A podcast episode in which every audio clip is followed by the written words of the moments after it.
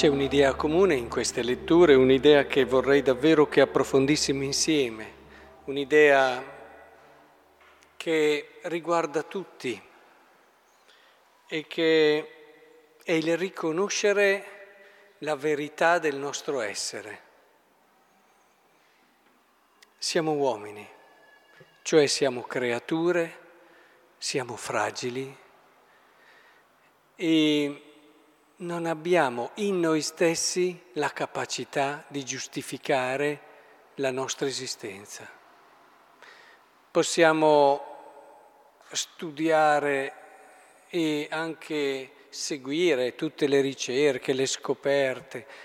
ma io rimango profondamente convinto che anche fra milioni di anni, se ancora ci sarà eh, l'umanità, non, l'uomo non ha in sé il potere di giustificare se stesso, anche con l'evoluzione e lo sviluppo di ogni scienza. Non mi trovo quindi d'accordo con quegli scienziati che pretendono di dare le risposte fondamentali attraverso le semplici scienze umane, intendiamoci importantissime, ci aiutano a capire, ci aiutano a comprendere in tanti modi, in tante forme, forme ci mostrano la razionalità anche del nostro, della nostra scelta di fede, però, però l'uomo da solo non può giustificare se stesso. No, non può, non può. Ora è importante che partiamo da questo presupposto perché tutto quello che è il filone che si sviluppa nelle letture, perché anche il Salmo è in questa linea, quando dice come può un uomo solo inseguirne mille o due soli metterne in fuga diecimila, non è forse perché la loro roccia è venduti, sì, vicino il giorno della loro rovina. E, e fa vedere come anche l'uomo, sì, sembra, sembra, ma poi dopo, come dire, ritorna sempre al suo limite, alla sua fragilità, alla sua creaturalità. E se abbiamo un po' di anni, lo abbiamo visto, o nella nostra vita, o nella vita di amici, come è così facile eh? scendere giù da quella che può essere un'illusione di onnipotenza per ritrovare la nostra creaturalità. E anche il tema del Vangelo eh, sottolinea un'altra cosa, che è quella, sempre in linea naturalmente, della facilità che abbiamo di fondarci su noi stessi appoggiandoci o alle nostre qualità, capacità o ai nostri beni. Quando qui dice in verità io vi dico difficilmente un ricco entrerà nel regno dei cieli, e ve lo ripeto, è più facile che un cammello passi, non vuol dire che in sé la ricchezza è un male, ma che la ricchezza in sé porta questo rischio quante volte ho visto persone con beni molto sicure di sé e quasi con un senso di potere verso gli altri perché eh, l'avere dei beni genera in te questo senso di superiorità e autosufficienza, che è un'illusione, che è un'illusione. Vale finché non ti succede niente da una parte o dall'altra, ma al di là del fatto che ti possa succedere qualcosa, non è secondo verità perché se tu ti fermi con onestà ti rendi conto che non sei autosufficiente. Ora,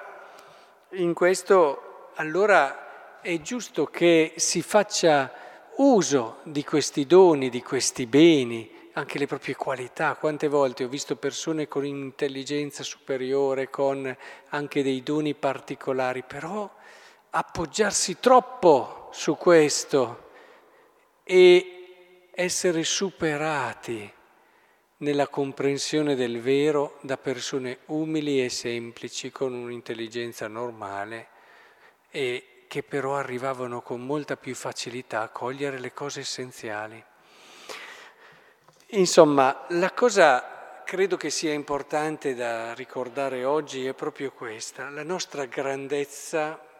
Eh, perché poi potrebbe intervenire anche uno psicologo e dire ma l'uomo deve fondare una propria sicurezza su di sé, sulle proprie qualità, sulle proprie capacità e su questo costruire l'autostima. Però anche lì bisogna che stiamo attenti. Un'autostima fondata sulle proprie capacità è un'autostima fragile. Le proprie capacità le dobbiamo riconoscere, ma orientarle in una prospettiva di vocazione, di dono di senso e di significato che va oltre noi stessi.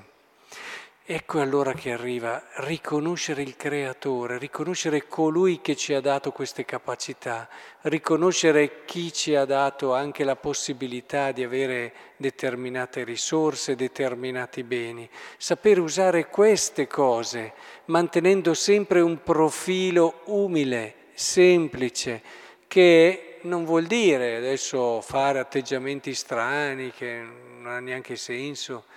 secondo un pauperismo che non condivido, ma riconoscere sempre l'origine che non siamo noi e il fatto che abbiamo bisogno di Dio. E allora usare di queste qualità, come l'intelligenza, eccetera, al servizio di qualcosa di più grande, con un cuore umile e semplice, usare dei propri beni,